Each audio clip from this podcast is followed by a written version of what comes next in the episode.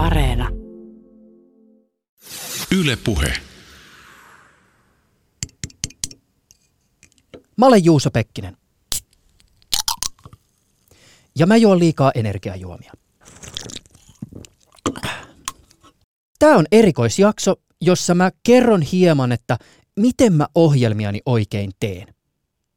Esimerkkeinä tässä jaksossa sä tulet kuulemaan paloja vanhoista jaksoista. Uusia jaksoja on luvassa pian. Ohjelman aloitus on äärimmäisen tärkeä. Sen tulee herättää mielenkiintoa ja avata, mitä tuleva jakso käsittelee. Yllättävien aloitusäänten lisäksi eräs mun käyttämä tapa aloittaa jakso on esitellä haastateltava ja aihe niin, ettei koko hommaa läväytä pöytään ihan ensimmäisessä kysymyksessä, vaan että asia aukeaa kerros kerrokselta kuin sipulia kuorisi. Ehkä vähän vaikea selittää, joten tässä esimerkki. Yle Puhe. Ursula Vala, mä olen ymmärtänyt, että vapaa-ajalla sä nautit teatterin katsomisesta. No muun muassa teatterin tämmöisiä ihan tavallisia asioita, mitä nyt ihmiset tekee vapaa-aikana. Tuleeko sulle mieleen jotain sellaista teatteriesitystä, joka olisi saanut sut ehkä jollakin tavalla ajattelemaan sitä työtä, jota sä teet? Yleensä katson vain komedioita, koska näen tragediaa ihan tarpeeksi työssäni, että sen takia ei, ei juuri ollenkaan. Mikä on tämä paikka, jossa me tällä hetkellä olemme? No nyt me olemme avaussalissa. Tämä on juuri siivottu ja sen takia täällä voi kaikin puolin turvallisesti olla. Lattia on vielä hieman kostea, mutta se on puhdasta vettä. Tämä sijaitsee Terveyden ja hyvinvoinnin laitoksen Helsingin oikeuslääkintäyksikön talossa Helsingin Ruskeasuolla. Tämä on niin tyypillinen avaussali. Meillä on kolme salia, jossa jokaisessa on kolme avauspöytää. Kaikki on hyvin helposti puhdistettavaa ja tarkoituksenmukaista. Puhutteko te asiakkaista vai vainajista vai ruumiista vai? Puhumme aina vainajista, koska se on hyvä ilmaisu ja kattaa niin elävän kuin kuolleenkin ihmisen. Kun tuosta ovesta kuljetetaan vainajaa sisään, niin mikä on se syy, että hänet tuodaan nimenomaan tänne? No, hän on kuollut entisen Etelä-Suomen läänin alueella ja kuollut siten, että hän ei ole kuollut tiedossa olevaan sairauteen tai on syytä epäillä, että kuoleman on aiheuttanut tapaturma, itsemurha, henkirikos, ammattitauti tai hoitotoimenpide. Ylepuheessa Juuso Pekkinen. Vierailin siis alkuvuodesta 2020 haastattelemassa oikeuslääketieteellisiä ruumiinavauksia tekevää oikeuslääkäri Ursula Valaa. Toinen tapa, jolla saatan aloittaa ohjelman jakson, on se, että alku on eräänlainen minitarina, joka tiivistää jotain olennaista tulevasta jaksosta. Vähän samalla tavalla kuin kirjan takakansi ehkä joskus avaa lyhyesti sen, mistä kirjassa on kyse. Yle Puhe. Valmis. Kyllä sitten aina kun se on tapahtunut, niin kyllä mä ajattelen sen jälkeen, että pitiköhän tämä tapahtua. Yksi. Kyllä tässä varmaan meillä on joku semmoinen suurempi voima, mikä meitä täällä kuljettaa. Kaksi.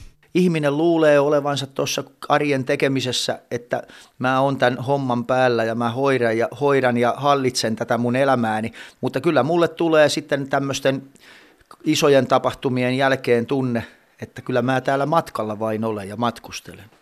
Aja.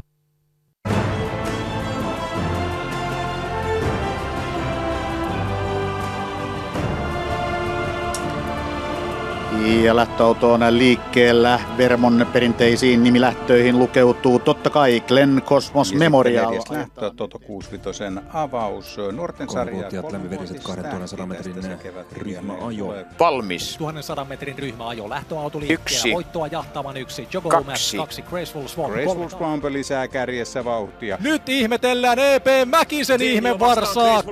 Neljännelle suoran auenteessa yhdeksän Graceful Kallella Swamp. Lui. Neljä Graceful Swamp johtaa. Nyt tilaa. Swamp voittaa, voittaa ja voittaa. hyvin, mutta Graceful Swamp Sampula vie voiton. Jälleen kerran Graceful Swamp. Graceful Swamp. Graceful Swamp. Moilanen, EP Mäkinen ja Graceful Swamp. Tänään on kerrottu huippuravuri Graceful Swampin kuolemasta. Vasta nelivuotias ravihevonen ehti hallita ikäluokkakilpailuja parin vuoden ajan. Hevonen tienasi yli 400 000 euroa voittorahoja.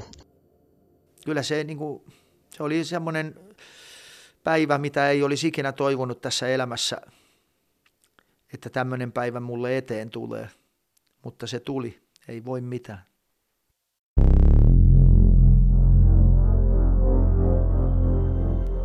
Loppuvuodesta 2019 tein jakson edesmenneestä huippuravuri Graceful Sämpylä Swampista. Tuon jakson alussa kuulut ääninäytteet ravilähdöistä ovat Veikkauksen Toto TVn lähtöarkistosta. Kolmas tapa aloittaa jakso voi olla esimerkiksi sellainen, että mennään suoraan asiaan. Yle Puhe. Äärimmäiset salaliittoteoriat, että jos esimerkiksi puhutaan Vatikaanin tekemistä ristiretkistä muinaista suomalaista varhaiskeskeikasta valtiota kohtaan, niin... Siis mulla meni nyt aivosolmuun, siis Vatikaani, hä? Joo, joo kyllä, kyllä. Muun muassa tämä, tämä teoria, teoria löytyy sieltä, että, että suomalainen valtio on, on ollut kansainvaellusajalla kattanut koko Pohjois-Eurooppaa ja, ja Vatikaani on tämän pakanallisen valtion kukistanut, ja, mutta olisi hävinnyt, mikäli viikinkipäällikkö Rollo ei olisi pettänyt suomalaisia ja loikannut Vatikaanin kelkkaan. Ja, ja tota, sit siihen voi, voi liittää irlantilaisten munkkien kuolemanpartioita Ahvenanmaalle, josta Suomen kristillistyminen alkaa. Ja Mitä? tavallaan tä, täs, tässä mennään jo, jo niin kuin, ää, sella, sellaiseen skeneen, jo, jonka tota, suurin osa lukijoista totta kai tunnistaa, että et nyt, nyt ollaan tukevasti sala, salatieteiden puolella. Näin alkoi siis keväällä 2020 tekemäni verkon pseudohistoriallisia teorioita käsittelevä jakso, jossa haastateltavina olivat tutkija Reima Välimäki ja Mila Oiva.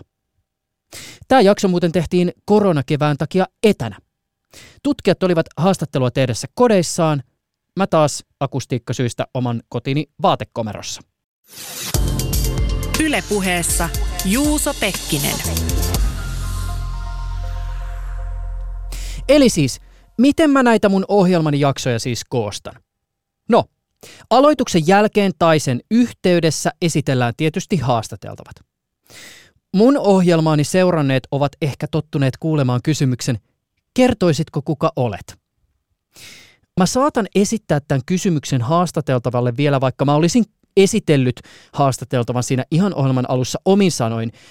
Ja siis siksi, että A on kiinnostava kuulla, miten ihminen itse itsensä esittelee, ja B, aika usein esimerkiksi radiohaastatteluissa kuulee, kuinka toimittaja on ensi esitellyt haastateltavan ja sitten sen jälkeen haastateltava vielä lisää tai korjaa siihen esittelyyn jotain tosi olennaista, jota toimittaja ei ole tajunnut sanoa. Ja pieni pro-tip. Niin sanottu perusesittelykin muuttuu heti kiinnostavammaksi, kun toimittaja laittaa haastateltavan tekemään jotain esittelyn aikana. Kuten seuraavassa pätkässä. Yle Puhe. Traveling to Horizon Lunar Colony. We're all soldiers now. Otetaan varmistimet pois. Ei kun menoksi sitten vaan. Ja mä oon ihan tämmöisellä hämmentävällä hahmolla, jota mä en koskaan pelaa. Seli, seli.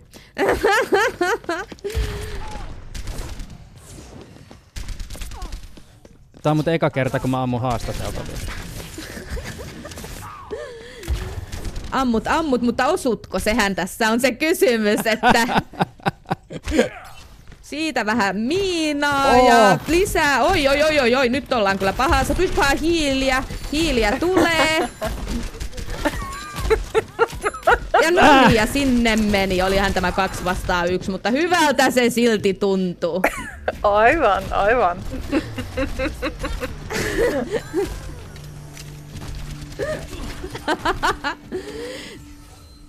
Knock me down and I'll keep getting back up. Mä en löytänyt kontrolleja. Seli, seli. Seli, seli.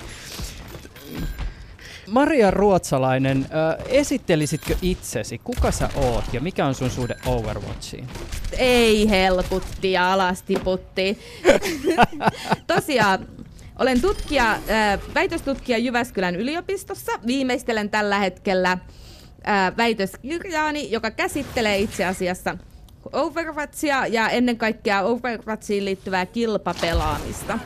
Katson väitöksessäni sitä, että minkälaisia katsoja- ja fanikäytänteitä liittyy Overwatch-kilpapelaamisen seuraamiseen ja toisaalta myös sitä taas, että minkälainen kulttuurinen tuote se on. Eli miten haluaa, tämä pelin julkaisija haluaa tavallaan minkälaisen identiteetin se haluaa sille tuottaa. Ja toisaalta saa taas sitä sitten, että miten fanit vastaanottaa tätä tuotetta ja miten ne omalla tavallaan haastaa myös sitä, että mitä julkaisija saattaa, miten julkaisija saattaa koittaa rakentaa tämän tuotteen heille. Ja heillä saattaa olla siitä oma näkemyksensä siitä, että mitkä asiat on keskeisiä sille. Eli ne on siinä mun omassa väitöksessä semmoisia keskeisiä asioita. Ja sitten, jos mielet tuota omaa suhdetta, no niin nyt en osu mihinkään, omaa suhdetta Overwatchiin mietin, niin olen pelannut vuodesta 2016. En ihan, en ihan betasta lähtien. Mutta siis ihan alkuajoista. Kyllä, kyllä. Peli oli jo muutaman kuukauden ulkona. Ja aika aktiivisesti sen jälkeen on pelannut ja pelaan edelleen. Helkutti. Ja tuota, tuota. Sama kysymys. Joo, tosiaan Tanja Välisalo on yliopiston opettaja Jyväskylän yliopistossa, ää, tutkija. Teen myös väitöskirjaa, viimeistelen parhaillaan. Ää, on siinä tarkastelu nimenomaan fiktiivisten hahmojen vastaanottoa ja populaarikulttuurin tai, tai median käyttäjien suhdetta fiktiivisiin hahmoihin eri mediamuodoissa, ää, kirjallisuudessa, elokuvassa, peleissä. Ähm, on tarkastellut vähän erityyppisiä mediatuotteita ja yleisöjä, eli, eli semmoista poikkileikkausta ikään kuin siitä, siitä tehnyt. Ja itse asiassa tämä tutkimusaihe, nimenomaan Overwatch-peli, ja, ja tota, äh, hahmot sen kontekstissa, niin, niin tämähän on hirveän herkullinen aihe, koska täällä on niin paljon erilaisia, erilaisia pelihahmoja, tämmöinen hahmokavalkaadi. Kävikö tässä muuten nyt sillä tavoin, että öö, mä voitin tämän deathmatchin? Kyllä sä voitit, sä harhautit meitä haastattelukysymyksillä. niin minäkin näkisin tässä, että tässä on ihan selvä taktiikka pohjalla, laitetaan ne puhumaan ja sitten mennään hakemaan tappoja. Just näin. Mutta tässä ei auta kuin ottaa uusi matsi, vai mitä sanotte? Se täytyy varmaan tehdä näin. Ylepuheessa Juuso Pekkinen. Erikoismeta-jakso vanhojen jaksojen parhailla paloilla jatkuu. Mun ohjelmani pituus on tyypillisesti noin 57 minuuttia ja 45 sekuntia. Se on pitkä aika ja on ymmärrettävää, ettei aina ole mahdollisuutta varata ihan näin pitkää hetkeä koko jakson kuuntelemiseen. Itselläkin on usein niin, että mä aloitan kuuntelemaan jotain pidempää podcastia, vaikka mä tiedän, että mä en ehdi kuunnella sitä koko jaksoa ainakaan sillä kertaa loppuun. Joten tästä syystä mä yritän koostaa oman ohjelman jaksoja niin, että jaksot palvelisivat myös sellaista kuuntelijaa, joka ehtii kuunnella, jos sieltä Yle Areenasta kuuntelee, vaikka jakson ensimmäiset sanotaan about 10 minuuttia. Mä pyrin jakamaan jaksoja niin, että yhden jakson voisi pilkkoa vaikka 10 tai 15 tai 20 minuuttisiin pätkiin, jotka periaatteessa toimis myös itsenäisinä jaksoina. Mä annan esimerkin yhdestä tällaisesta osiosta. Yle Puhe. Yksi suurimpia maailmankaikkeuden luonteeseen ja koostumukseen liittyviä kysymysmerkkejä on pimeän aineen arvoitus. Sitä, mitä kosmologit ja tähtitieteilijät nimittävät pimeäksi aineeksi, ei ole toistaiseksi kyetty suoraan löytämään. Ainoastaan pimeän aineen vaikutus maailmankaikkeuteen on mahdollista havaita. Oletus kuitenkin on, että iso osa maailmankaikkeuden massasta koostuu pimeästä aineesta. Tommi Tenkanen, pimeän aineen arvoitusta kartoittavassa kirjassasi sä leikit erässä luvussa tämmöistä aika villiä ajatusleikkiä, jossa meidän tuntemamme maailman rinnalla on pimeästä aineesta koostuva varjomaailma, joka koostuu meille tuntemattomista hiukkasista ja jolla on aivan oma rakenteensa. Ja tämä varjomaailma, se pitää ehkä sisällään tähtiä, planeettoja ja kenties eläviä olentoja. Me emme tätä maailmaa näe, eivätkä ehkä pimeän aineen asukkaat näe omaamme. Kertoisitko hieman lisää tästä ajatusleikistä? Ilman muuta. Pimeä aine on tosiaan aikamoinen arvoitus. Vaikka tiedetään, että sitä on varmasti olemassa, sitä on ollut olemassa alkurajahduksesta saakka, sitä on olemassa tänä päivänä, ei tiedetä, että mitä se on. Ei tiedetä, että onko aineen hiukkasia, jos ne edes hiukkasia on. Onko niitä yhdenlaisia vai useammanlaisia. Jos niitä on useammanlaisia, kenties niillä on keskenään hiukan erilaisia ominaisuuksia, ihan samalla tavalla kuin tässä meidän näkyvässä maailmankaikkeudessa on olemassa protoneja ja neutroneja ja elektroneja ja niin edelleen. Yhdessä nämä kolme hiukkasta muodostaa atomeja, ja hiukan riippuen siitä, että minkälaisia atomiytimet on, montako protonia ja neutronia niissä on, montako elektronia niitä kiertää, syntyy erilaisia atomeja. Atomeista rakentuu erilaisia aineita, aineilla on erilainen biokemiansa sitten loppujen lopuksi tai erilainen kemiansa, jos puhutaan vaikka metalleista ja näin poispäin, mutta keskitytään tässä nyt niihin elollisiin olentoihin, eli puhutaan vähän biokemiasta. Voi olla, että pimeän aineen hiukkasia on tosiaan samalla tavalla erilaisia. Kenties on olemassa pimeän aineen atomeja, niin sanotusti pimeitä atomeja. Ja kenties näillä atomeilla on keskenään sillä tavalla erilaisia ominaisuuksia, että on olemassa jotain tällaista pimeää biokemiaa. Tietenkin ajatus on hyvin villi, hyvin spekulatiivinen, mutta me ei tiedetä, mitä pimeä aine on. Kenties on olemassa eri puolilla maailmankaikkeutta erilaisia pimeän aineen keskittymiä, missä myös pimeän aineen atomien muodostuminen on ollut mahdollista. Eräs tapa jäsentää aineen oletettua olemusta, siis jos puhutaan tästä meidän aineesta tai tästä, joka meitä ympäröi ja jota me olemme, on niin sanottu hiukkasfysiikan standardimalli. Tämä standardimalli ennustaa alkeishiukkasen, joka tunnetaan nimellä Higgsin bosoni. Heinäkuussa 2012 löydettiin hiukkanen, joka ainakin ominaisuuksiltaan vastaa tätä teoreettista bosonia – Sä teit, Tommi Tenkanen, sun väitöskirjasi aikoinaan liittyen malleihin siitä, miten pimeä aine on vuorovaikutuksessa tämän näkyvän aineen kanssa. Ja näissä malleissa ajatuksena on se, että pimeän aineen varjomaailma on vuorovaikutuksessa tämän meidän maailmamme kanssa nimenomaan Higgsin bosonin kautta. Tämän sun tekemän tutkimuksen pohjalta, jos rinnallamme olisi tällainen varjomaailma – niin minkälaiset mahdollisuudet sen olennoilla olisi olla vuorovaikutuksessa tämän meidän maailmamme kanssa? Jälleen erinomaisen hyvä kysymys. Ihan ensimmäiseksi täytyy tarkentaa sitä, että vaikka pimeätä ainetta maailmankaikkeudessa on paljon enemmän kuin tavallista näkyvää, meille näkyvää ainetta. Pimeä ainetta on noin viisi kertaa enemmän, mutta pimeä aine on hyvin, hyvin harvaa. Mittauksista tiedetään tarkasti, että esimerkiksi meidän aurinkokunnassa ei ole käytännössä ollenkaan pimeää ainetta ainakin mitä tulee tavallisen aineen tiheyteen. Siihen verrattuna pimeätä ainetta on hyvin vähän. Siinä mielessä pimeä aine ei oikeastaan elä meidän tavallisen aineen rinnalla. Tietenkin, kun puhutaan pimeästä aineesta, täytyy muistaa, että se ei ole pimeää, vaan ennen kaikkea läpinäkyvää. Vähän niin kuin radioaallot.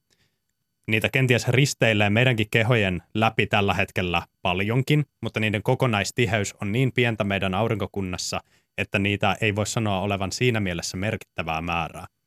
Ja sen puolesta voidaan myös sanoa, että ainakaan meidän aurinkokunnassa ei ole myöskään mitään pimeän aineen olentoja tai mitään monimutkaisempia pimeän aineen rakenteita. Mutta kenties galaksien laidoilla. Galakseja ympäröi tällaiset valtavat pallomaiset pimeän aineen halot. Tämä pystytään todentamaan suorilla mittauksilla. Siis nyt ei puhuta haloista, mitä hakataan, vaan siis... Pallomaisesta pimeän aineen keskittymästä, joka ympäröi galakseja.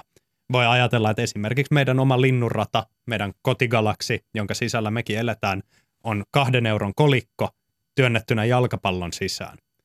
Se kolikko on linnunrata ja se ympäröivä jalkapallo on tämä niin sanottu pimeän aineen halo, tällainen pallomainen rakennelma. Ja siellä on valtaosa pimeästä aineesta, ainakin näin meidän kotinurkilla, näin kosmoksen mittakaavassa kotinurkilla.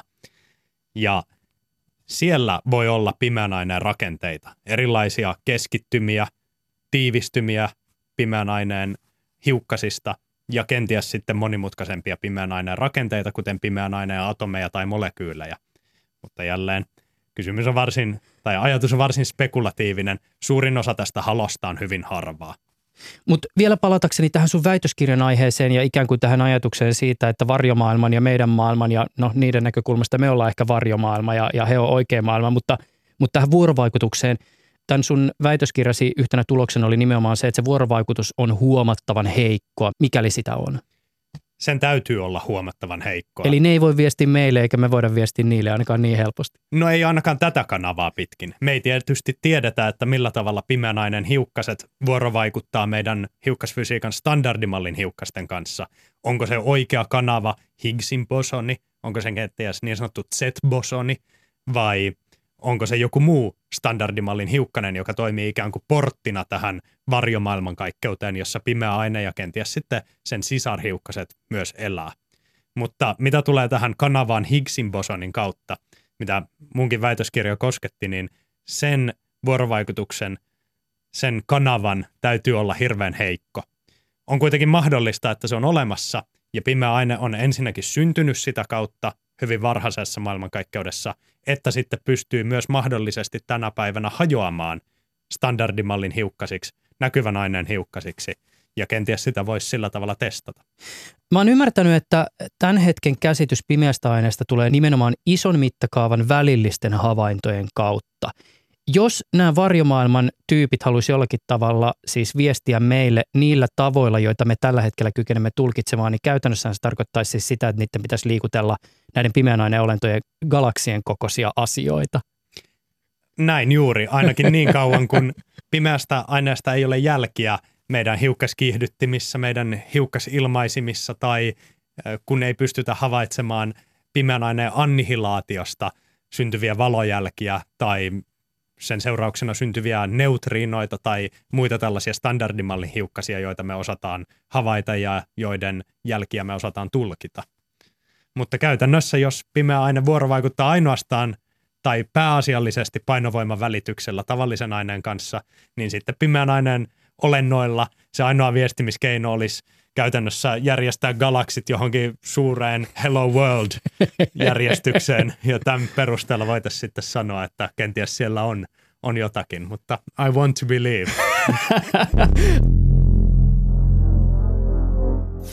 Yle Puhe. Se, että puhutaan niin sanotusti tiukkaa asiaa, ei mun mielestä saa rajoittaa haastattelua sellaisiin uomiin, ettei niin sanotuille VTF also known as what the fuck hetkille jäisi tilaa. Seuraava pätkä on mun mielestä hyvä esimerkki. Mä en ihan odottanut, että keskustelu mutaatioista ja erilaisten virusten rakenteista johtaisi pohdiskeluun suolistobakteerien itse kirjoittamasta historiankirjoituksesta. Tämän vuoden keväällä, siis vuonna 2020, mulla oli ohjelmassani vieraana ekologi ja evoluutiobiologi Tuomas Aivelo. Yle Puhe. Mutaatiot, ne on tietysti kaiken evoluution ytimessä. Ja mä haluaisin nyt pikkasen ymmärtää tätä asiaa. Siis jos tarkastellaan sitä, miten nopeasti evoluutio vaikuttaa eri lajeihin, siis vaikka ihmisiin tai rottiin tai bakteereihin, ja otetaan siihen rinnalle nyt sitten vaikka vielä virukset, niin voinee varmaan sanoa, että evoluution näkökulmasta tällä planeetalla elää rintarinnan hyvin eri vauhtia eteneviä olentoja. Tätähän liittyy vielä niin sellainen suvullinen lisääntyminen siinä mielessä. Että meillähän tavallaan ihmisillä, että et, et, jos evoluutio tapahtuu tavallaan mutaatioiden kautta, ne on se käyttövoima, mitä siellä tapahtuu. Että et, et meidän perimä, perimä muuttuu jotenkin aina sukupolvesta toiseen. Ihmisellähän ne tavallaan, niin että et meillä voi tapahtua – meillä voi tapahtua mutaatiot ympäri meidän keho, keho meidän soluihin, mutta se ei vaikuta mitenkään niin kuin tavallaan ihmisen evoluutioon, koska ne ei, ne ei siirry seuraavalle sukupolvelle. Vaan jos ne puhut, puhutaan ituradan soluista, eli käytännössä niin kuin, jos ne tapahtuu meidän sukusoluissa tai niitä valmistavissa soluissa, niin sitten se voi lähteä, siirtyä seuraavalle sukupolvelle. Sitten taas jos ajatellaan taas niin kuin yksisoluisia eläimiä tai viruksia, että et virukset, bakteerit, protistit, jotka on näitä y- yksisoluisia eläimiä, jos niistä tapahtuu joku muutos, niin sehän siirtyy aina seuraavalle sukupolvelle, koska niillä ei ole tällaista erottelua niin kuin tavallaan niin kuin tämän, tämän, tämän suvullisen lisääntymisen solujen ja, ja, ja, ja, ja muiden, muiden solujen välillä. Mikä tarkoittaa, että viruksilla tavallaan tapahtuu koko ajan niitä mutaatioita. Ja sitten kun se on vielä sellainen ero, että osa näistä on kaksijuosteisia ja osa on yksijuosteisia, niin sitten jos se on vielä sellainen yksijuosteinen, niin siinä on tavallaan minkäänlaista backupia siitä, että, että, että mikä, se, mikä se emäsjärjestys oikeasti pitäisi siellä olla. No oikeastaan kaikissa eläimistä tapahtuu tämä muutokset niin kuin tietyllä vauhdilla. Puhutaan molekyylikellosta. Ja jos me otetaan koronavirusnäyte Suomesta. Koronavirushan on siis yksijuosteinen RNA-virus. Jos me otetaan koronavirusnäyte Suomesta ja sitten esimerkiksi Pohjois-Italiasta, niin me pystytään katsomaan, että et, et kuinka pitkän aikaa sitten nämä on todennäköisesti eronnut toisistaan. Tämä esimerkiksi tapahtui siellä, siellä Washingtonin osavaltiossa Yhdysvalloissa, että et, et, et kun siellä oli ensimmäinen näyte, joka oli tammikuussa otettu, sitten ei löytynyt mitään näytteitä, nyt otettiin muutama päivä sitten seuraavat, seuraavat tapaukset. Ja sitten kun verrattiin, niin huomattiin, että, että se on käytännössä, niin kuin se on käytännössä jälkeläinen siitä, että su- suoraan alevinavassa polvessa siitä ensimmäisestä näytteestä. Ja se muutosten määrä oli tavallaan, että ne menee samaan, niin kuin, samaan haaraan siinä koronavirusten sukupuussa, ja, ja se muutosten määrä oli tismalleen se, mikä voitaisiin olettaa, että se on tammikuussa tapahtunut. Mikä tavallaan, niin tämä lyhyt vertailu, nyt vertailu niistä kahdesta, tavallaan kertoi sen, että, että no, täällä on varmasti ollut, tämä on kiertänyt tämä virus täällä, täällä, täällä niin kuin yhteisössä, koska, koska näin, näin on. Ja se on tavattoman tällainen voimakas tutkimusväline, että me pystytään tekemään tätä arvioita. Jos ajatellaan, että, että, että niin loisten ja taudinaiheuttajien niiden isäntien elämänkaaret on hyvin e-, eri pituisia. Ihminen voi elää, el, elää satavuotiaaksi, me, meidän taudi aiheuttaa, että joku bakteerit elää, elää joitain päiviä, viikkoja, virukset päiviä. Tavallaan, että et, niinku, et, koska meidän sisällä kuitenkin on sellainen, sisällä meillä on ekosysteemi. Meillä on iso määrä erilaisia bakteereita, jotka ei, ei ole haitallisia. Mutta kyllä meidän sisällä voi tapahtua myös niinku, tavallaan tällaista, tällaista jat, jatkuvaa, myös tällaisissa niinku, tartuntatapauksissa. Niitä on useampia sukupolvia, niitä viruksia esimerkiksi, mitä siellä elää. Jos ajattelee joku virus, joka voi olla hyvin kauan, kauan ihmisessä, esimerkiksi HIV-virus, senhän elinikä on noin 1-2 päivää. Ja tarkoittaa, että sieltä syntyy joka yhden vai kahden päivän välein tulee uusi sukupolvi niitä viruksia. Ja se, että, että jos hoitamattomana se tappaa, tappaa noin 6-14 vuodessa, niin siinä ehtii hyvin monta sukupolvea tapahtuu. Ja tämän takia esimerkiksi niin kuin, tällaiset niin kuin virukset on hyvin tehokkaita kehittämään, kehittämään vastustuskykyä lääkkeitä kohtaan jos HIVtä yritetään kontrolloida yhdellä lääkkeellä, niin koska siellä tapahtuu jatkuvaa niin kuin nopeat mutaatiot ja jatkuvasti uusia sukupolvia, niin se aika nopeasti kehittää vastustuskyvyn näille. Joten sen takia yleensä monissa tällaisissa, monissa tällaisissa taudeissa, jotka on pitkäaikaisia ja hyvin, hyvin kestää ihmisessä, niin käytetään useampia eri lääkkeitä. On se sitten HIV, joissa on, on muistaakseni on kolme eri lääkettä tavallaan siinä, siinä kompossa, mikä an, annetaan, millä saadaan pidettyä kurissa. Se tar- tartunta sillä se ei enää leviä eteenpäin. Tai tuberkuloosi, joissa, joissa annetaan myös valtava kirjo erilaisia lääkkeitä, koska tuberkuloosi on myös taitava tällainen, tällainen, tällainen mutatoituja. Me ihmiset, joiden, joiden sukupolven väli on sellainen 30 vuotta, verrattuna siihen niin kuin tavallaan sit niihin viruksiin, joissa siinä aikana tulee hyvin monta eri, eri, eri sukupolvea. Mutta meillä sitten taas me, meidän asena on meidän immuunin, immunipuolustus, joka on hyvin tehokas kaikenlaisia taudin aiheuttajia vastaan. Jos bakteerit ja virukset meidän sisältämme kirjoittaisivat historiankirjoja, niin minkälaisia ne olisivat ja miten ne muistelisivat ehkä menneitä sukupolvia? Jokainen ripuli olisi sellainen suuri, niin kuin, suuri maailmansodan tasoinen tapahtuma niin kuin niitä mittakaavassa. Yle puhe. Usein audioalan ammattilaiset puhuu, että radio-ohjelmalla tai podcastilla on niin sanotusti lupaus. Joillain ohjelmilla se on todella napakka, toisella vähän epämääräisempi. Mun ohjelmani jonkinlaisena epävirallisena sloganina on kohtaamisia syvässä päässä. Eli vielä epävirallisemmin voisi ehkä sanoa, että jaksoissa on niin sanotusti deep shittiä – Ajatuksena on siis se, että käsiteltävän asiaan pyritään sukeltamaan syvälle. Ja oletus on se, että sua, kuuntelijaa, saa haastaa, eikä sua pidä aliarvioida. Kaiken ei tarvitse olla helppoa, eikä kaikkia tarvitse vääntää siitä ihan kaikkein paksuimmasta rautalangasta. Ja vaikka jokin aihe olisi mulle itselleni vieras, niin mä pyrin ottamaan siitä selvää sen verran, ettei asiassa syvällä olevien haastateltavien tarvitse jäädä jumiin vain ja ainoastaan sen oman juttunsa perusasioihin. Käytännössä tämä voi tarkoittaa esimerkiksi sitä, että jos vieraillaan tekemässä haastatteluja tietoturvatapahtumassa ja puhutaan asiantuntijan kanssa vaikkapa tietoturvasta matkustaessa, niin asiaa ei jätetä siihen, että muista laittaa tietokoneeseen salasana siltä varalta, että se varastetaan. Ylepuheessa Juuso Pekkinen. Kertoisitko, kuka olet ja mistä sä olit täällä tänään puhumassa? on Jarno Niemelä ja on vanhempi johtava tutkija F-Securelta ja olin puhumassa täällä matkustamisen kyberturvallisuudesta. Puhutaan sitten niin kuin ennen kaikkea siitä, että oletetaan, että kohde on mielenkiintoinen. Ja mielenkiintoisella kohteella perussääntöjä turvaamisessa on kaiken näköinen pääsy rajoittaminen. Loppujen lopuksi kun mietitään sitä, että se minkä takia matkustamisessa turvallisuus on jotenkin erilainen kuin vaikka se, että ollaan kotona tai sitten ollaan työpaikassa, on se, että hyökkäillä on erilaisiin pintoihin pääsy siihen läppäriin fyysisesti käsiksi, voi päästä puhelimeen fyysisesti käsiksi, ja sitten siellä on näitä lyhyen kantama radioprotokollia, kuten langattomien näppisten protokolla, tuo lyhyen matkan Bluetooth ja sitten ihan se GSM-verkkokin.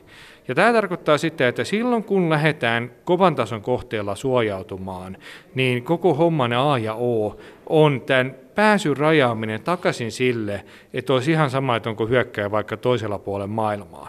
Ja tässä tarkoittaa niin sanotut burner-laitteet on avainasemassa, eli ei pidä ottaa sitä normaali käytössä olevaa kännykkää ja normaalissa käytössä, normaali käytössä olevaa läppäriä, ellei ole aivan pakko, vaan sitten niitä on niin kuin näihin matkakäyttöön tarkoitettavia laitteita, joissa ei ole mitään muuta kuin se, mitä on aivan pakko just sillä kyseisellä matkalla, ja ne sitten tyhjennetään joka ikisen reissun välillä, että ne on tavallaan sitten niin kuin ihan blankkoja aina sen jälkeen, kun tullaan reissulta takaisin. Sen lisäksi niin ei välttämättä kännykkää. Jos joutuu ottaa sitten varsinkin se kännykän sen takia, että siellä on kahden, kahden tekijän tota, tunnistussohte, eli ne autentikaatiosohteet siihen kännykässä, niitähän täytyy olla mukana, kun matkustaa. Niistä kännykkää ei pidä päästää mihinkään kännykkäverkkoon. Se kännykkäverkko itsessään voi olla vihamielinen, jos on maassa, jossa tiedustelupalvelulla on valta tota, niin kuin vaikuttaa paikalliseen operaattoriin, tai sitten he ottanut niiden väärennetty Rogue GSM-verkko, joten sit, jolla kautta hyökkäjä pääsee sellaisiin pintoihin käsiksi, mihin internetistä pääse.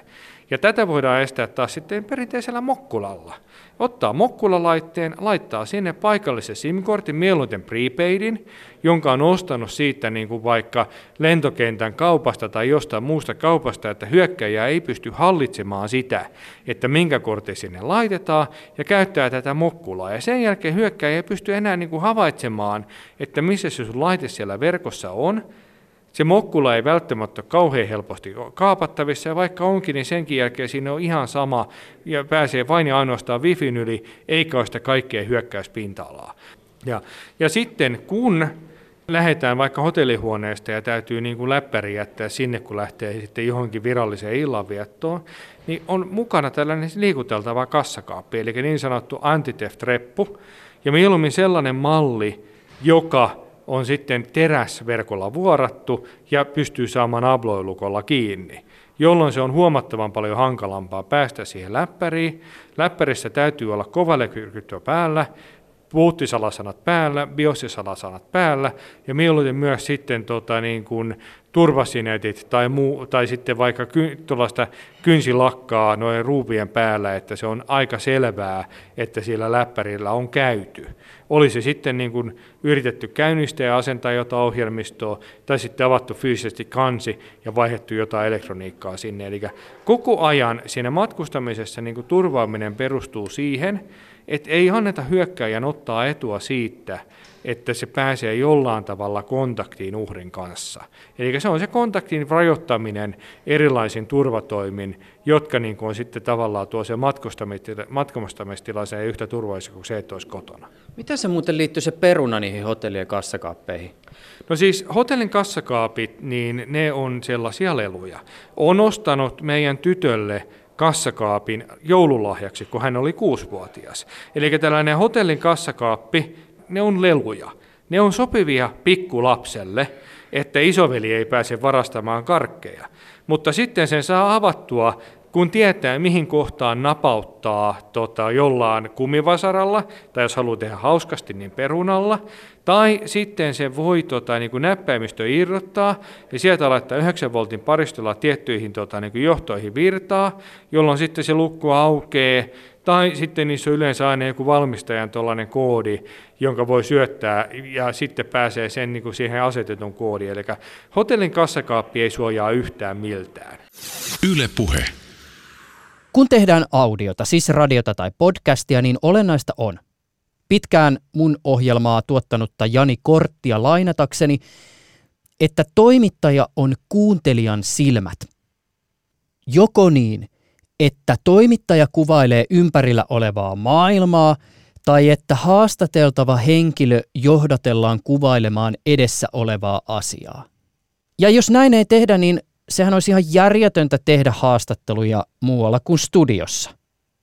Ja vielä, jotenkin se vaan kuulostaa aivan erilaiselta puhua jostain, joka on ihan oikeasti siinä edessä, kun puhua siitä samasta asiasta studiossa muistinvaraisesti niin, että se asia on jossain kilometrien päässä. Mä annan tästä esimerkin. Mä pistän tähän sulle toisen pätkän oikeuslääkäri Ursula Valan haastattelusta. Tämän haastattelun yhteydessä mä pääsin vierailemaan Valan työpaikalla, jossa oikeuslääkärit tekevät ruumiin avauksia.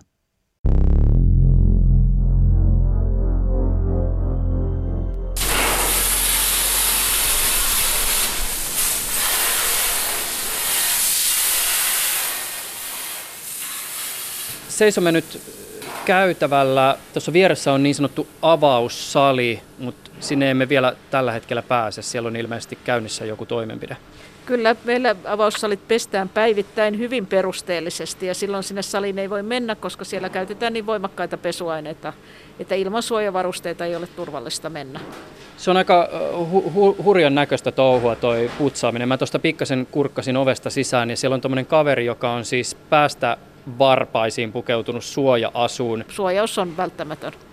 Siellä on ilmeisesti aika voimakas painepesuri, jolla sitten tiloja putsataan. Ja tuossa toisessa salissa, joka on meidän selän takana, niin siellä mä näin, oli lattialla vielä, siis lattia valtoimenaan tuommoista siis vaahtoa, jolla ilmeisesti käydään läpi kaikki pinnat. Kyllä juuri näin, joka ikinen pinta siivotaan huolella päivittäin.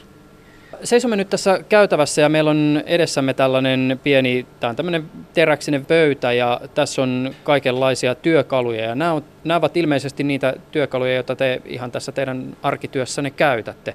Mitä kaikkea tästä löytyy? No, tästä löytyy ennen kaikkea erikokoisia veitsiä. eri ihmisillä on erilainen tottumus siinä, että minkälaista veistä haluaa käyttää. On suurempia, on pienempiä, on tällaisia aivan lyhyitä veitsiä, joita obduktioteknikot käyttävät kylkiluiden katkomiseen. Ja koska veitsiä käytetään paljon, ne tylsyvät, siinä on myös terotuspuikkoja. Sitten on pinsettejä, erikokoisia saksia eri tarkoituksiin, kauhoja, joilla voidaan ruumiinonteloista kauhoa nesteitä.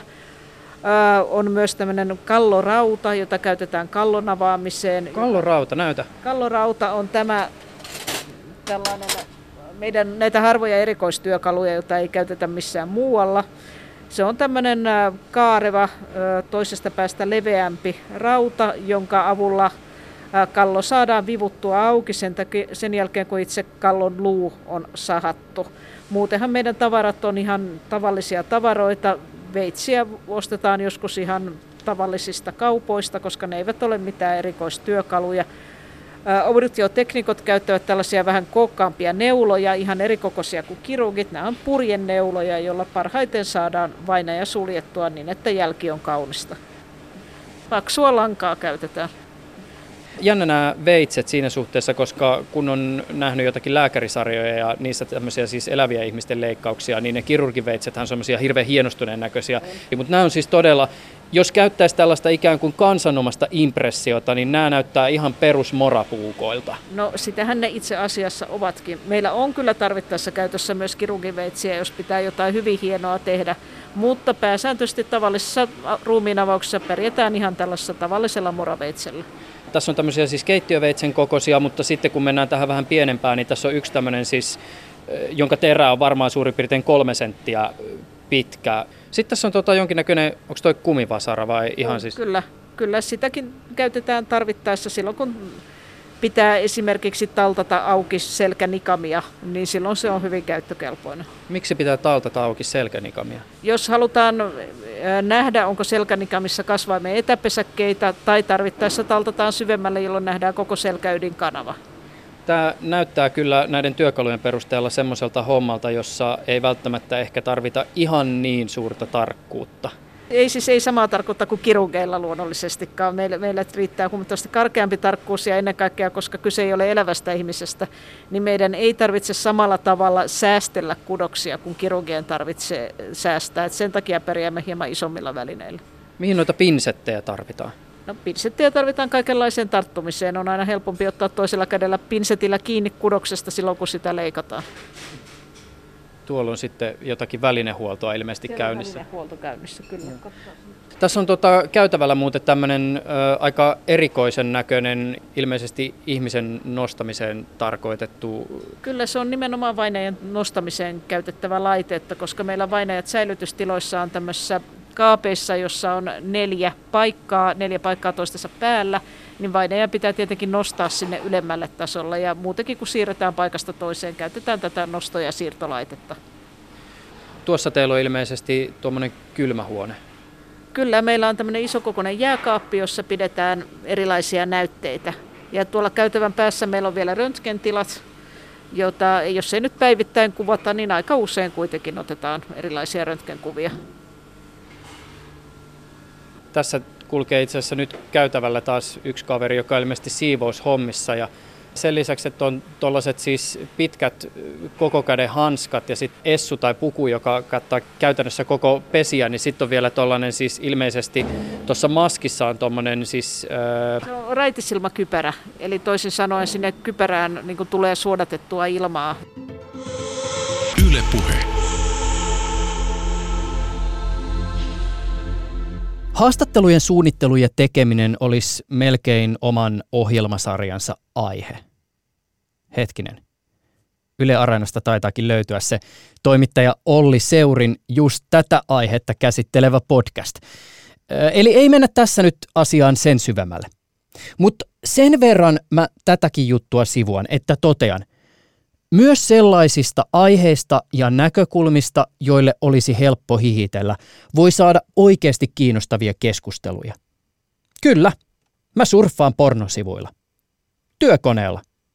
Työasioissa. Yle Puhe.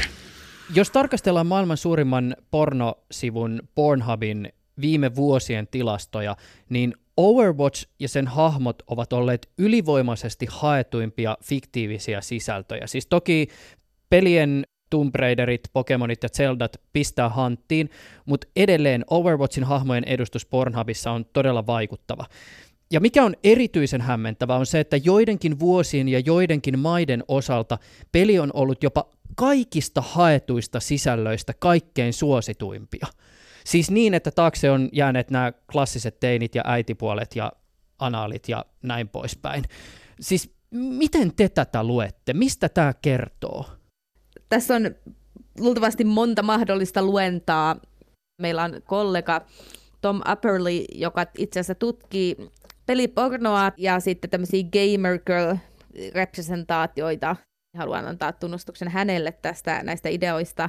Tämmöistä gamer girl, eli pelaajatyttö, pornossa on usein kyse siitä, että koitetaan saada se mies pelaajan dominantti positio takaisin. Eli siellä on yleensä näissä on sellainen tietty rakenne, missä se naispuolinen henkilö pelaa videopeliä, kunnes tämä miespuolinen henkilö tulee häneltä vaatimaan huomiota ja vaatimaan, että hän jättää sen pelin huomioimatta ja huomioi hänet sen sijaan.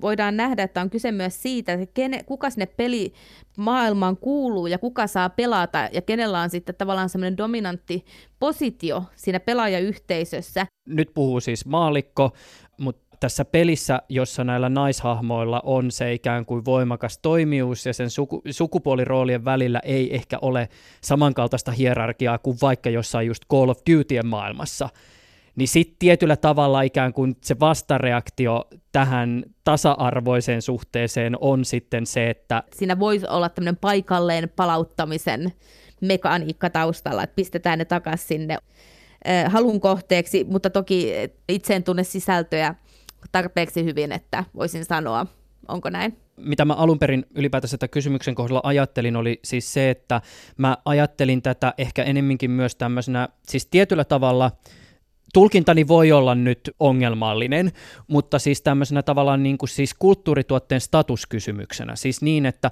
et eihän mistä tahansa hahmoista tehdä tämän tyyppistä aikuisviihdettä tai tehdä tämän tyyppistä ikään kuin harrastelijamateriaalia. Et, et mä ehkä osin myös tätä tarkastelin ikään kuin sen kautta, että et kertooko se, että näistä tehdään tämän tyyppistä sisältöä ja sitä kulutetaan niin paljon ja haetaan niin paljon, onko se ikään kuin indikaattori siitä, että nämä hahmot on saavuttanut jonkun tietyn ikonisen statuksin fiktiivisten tuotteiden kaanonissa?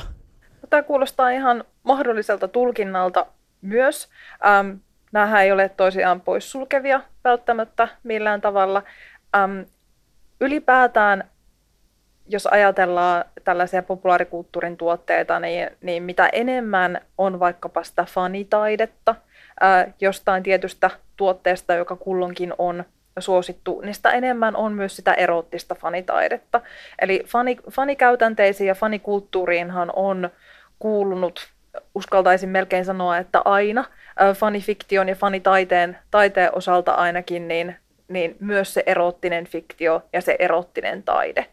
Ähm, ne on sellaisia asioita, joista ähm, kaikki fanit eivät välttämättä halua keskustella. Ne on sellaisia, jotka ei tietenkään kaikille faneille ole välttämättä kiinnostavia sisältöjä, mutta niitä on olemassa.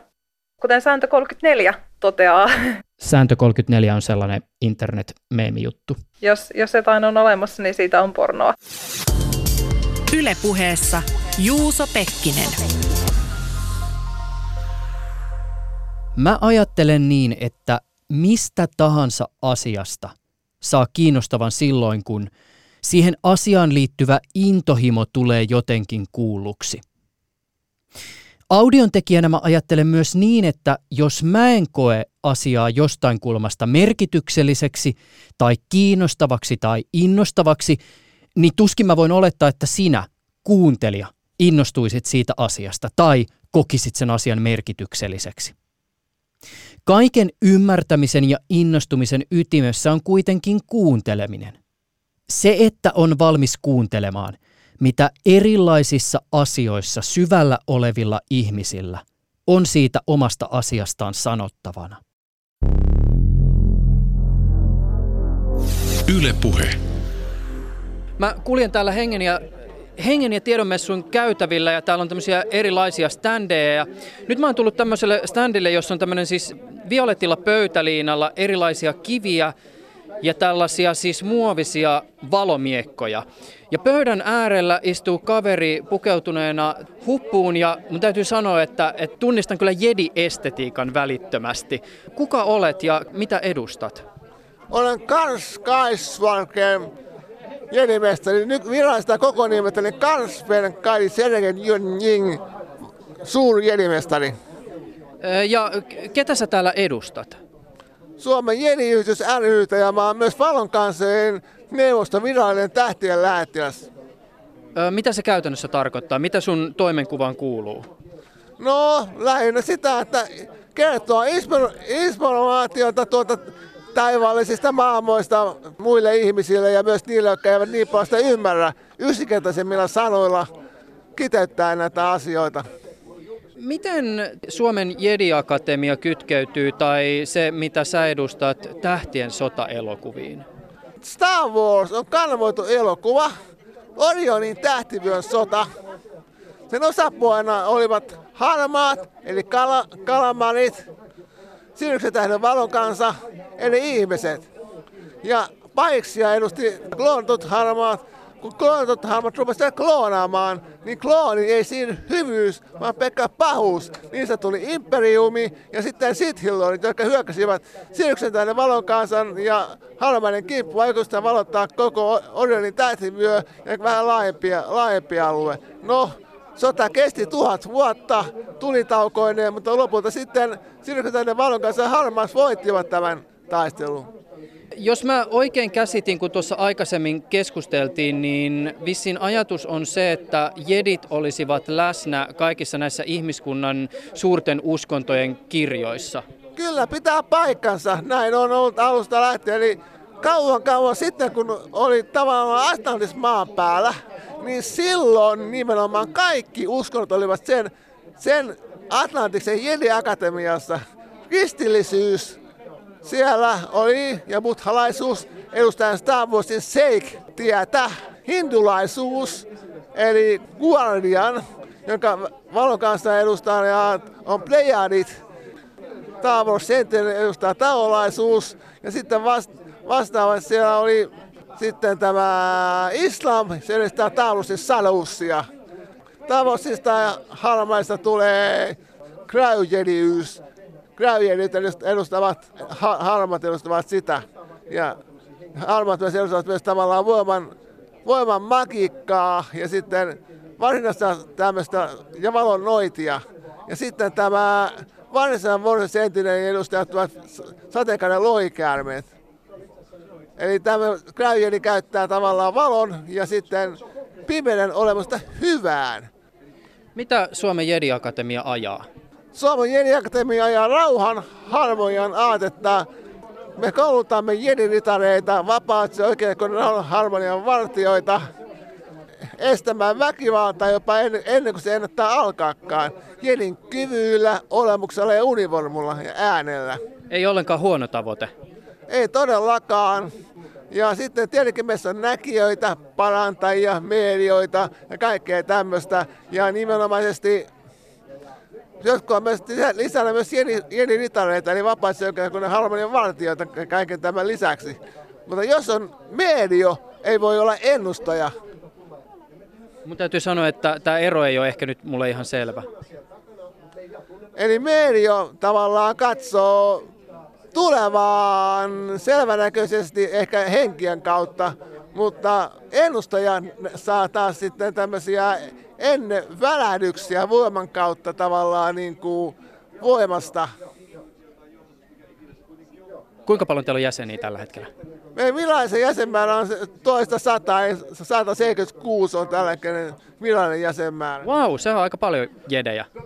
Kyllä, sitten epävirallinen porukka sitten on kaikki itämaisen itsepuolustuslain taitajat, näkijät, parantajat ja ynnä muu vastaava väki. Silloin mennään ihan eri, eri luokkaan sitten. All right. Kiitos haastattelusta. Ja haluaisin myös tässä yhteydessä sanoa, että kun olen valon kanssa virallinen tähtien lähettiläs, niin selittää pikkasen tätä asiaa. Miksi valon kansat eivät tule maan päälle vielä nyt? Pystyisikö sen tiivistää pari ranskalaiseen viivaan? koska teknologia pitää kehittää valonkansojen liki valonnopeuteen saakka. Ää, rauha pitää löytää maan päälle kaikkien uskontojen välien kesken ympäri maapalloon ja sitten myös tavallaan Israelissa pitää löytää rauha. Niin, että siis Israelkin liittyy tähän? Kaikki liittyy. Maapallon pitää astua pois täältä muurhaistasolta tähän henkisempään, korkeampaan tasoon. Tuosta mä oon muuten ihan samaa mieltä. Tätä työtä jenit tekevät pitkään ja sitä tehdään koko ajan ja tämä on se mitta, mitta mikä se valon kanssa odottaa, että ihmiskunnan pitää kehittyä niin, ettei tavallaan he, he ole hyökkäämässä, kun he laskeutuvat tähteykselle, he ole hyökkäämässä tavallaan heidän kimppuunsa niin kuin tällä hetkellä teksivät. All right. Oikein hyvää messua. Kiitoksia. Yle Puhe. Tässä erikoisjaksossa ollaan siis kuunneltu pätkiä mun ohjelman vanhoista jaksoista ja mä oon koettanut hieman avata sitä, miten mä näitä jaksoja teen. Vielä loppuun pari sanaa lopetuksista. Vaikka kaikki eivät ehdi kuunnella melkein tunnimittaisia jaksoja ihan viimeiseen sekuntiin asti, niin mä yritän myös miettiä sitä, mikä olisi kiinnostava tapa lopettaa jakso. Viime vuonna, siis 2019, mä kävin tekemässä jakson traktorivedon SM-kisoissa. Tutustuin tähän kiehtovaan moottoriurheilulajiin ja sen parissa vaikuttaviin ihmisiin ja mä haastattelin tässä yhteydessä myös tyyppejä, jotka oli ihan siellä yleisön puolella. Lopetin illan ja jakson haastatteluun, joka mielestäni kiinnostavalla tavalla resonoi monen ajankohtaisen keskustelun kanssa itse sanoisin tällaisille ihmisille, jotka eivät tätä asiaa näe, niin tutustukaa semmoisiin ihmisiin, ketkä tätä hommaa harrastaa ja niinku, koit, pitäisi niidenkin ymmärtää sitä sympatiaa, että yleensä meidät haukutaan niinku tämmöiseksi niinku niin sanotusti roskaporukaksi, että te saastutatte ja pilaatte tämän maailman, niin ei se, en, niiden pitäisi itse myös nähdä se, että niinku ei me nyt mitään hu- pahoja ihmisiä olla. Roskat kerätään ja näin poispäin. Että meillä nyt vaan sattuu olemaan tämmönen harrastus.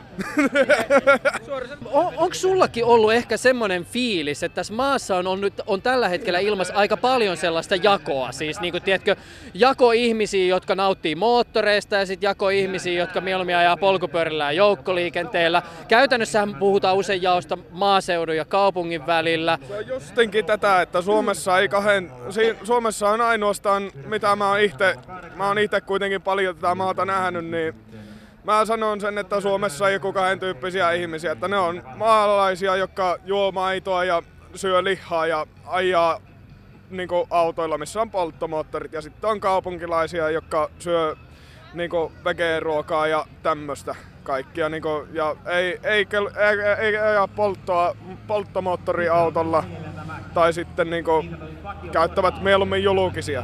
Niin ja tähän voisi varmaan lisätä se, että kummatkaan ei välttämättä tiedä toistensa elämästä kauheasti. Se on justiinkin näin, että sitä ollaan niin sisäänpäin suuntautuneita, että ei niinku halutakaan nähdä sille toiselle puolelle. Se tuntuu jotenkin ihan älyttömältä, kun miettii sitä, että kuinka pieni maa me ollaan. Niin sitten välillä jotenkin miettii sillä, että miten voi olla, että meillä on tavallaan toisillemme eksoottisia elämänpiirejä. Näinpä, kyllä se on justiinkin näin, että se on, niinku, se on jaettu kahtia se on.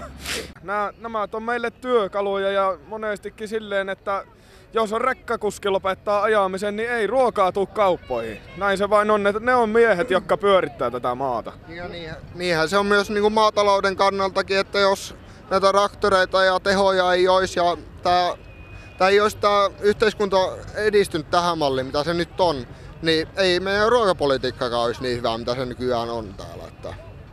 Jos me ei näitä rakennettaisi, niin ei kaupunkilaisillekaan ruokaa tulisi. Sehän on periaatteessa silleen, että se voi näyttää hirviän pahalle tämmöisen, joka paheksuu justiin näitä isoja moottoreita ja saastuttamista, niin se voi näyttää pahalle. Että niinku joku Scania vetää tuolla, niinku iso rekka vetää tuolla ja pakoputkasta tulee mustaa savua hirviästi ja ajaa vaikka kuin monta sataa kilsaa päivässä ja tälleen ja paheksuu sitä, mutta mistä sen tietää, jos se on, ajatellaan nyt vaikka apteekkiin viiän, se kuskaa insuliinia diabetikoille, että niinku justiin niinku, se, on, se tekee hyvää asiaa sille. Että niinku, se on justiin se, että niinku, sitä ei, ei nähdä vain. Ylepuheessa Juuso Pekkinen. Mikäli ihmeempiä ei tapahdu, ja joskus muuten tapahtuu, mä oon kipeänä tai tulee perumisia tai jotain pandemia iskee päälle – mitä nyt elämässä voi sattua, niin siis joka tapauksessa, jos ei mitään tapahdu, niin seuraava jakso on uusi jakso. Jos sulla on jotain ajatuksia, juttuvinkkejä, kritiikkiä, laita toki tulemaan viestiä vaikka sähköpostilla juuso.pekkinen.yle.fi. Ensi kertaan. Yle Puhe.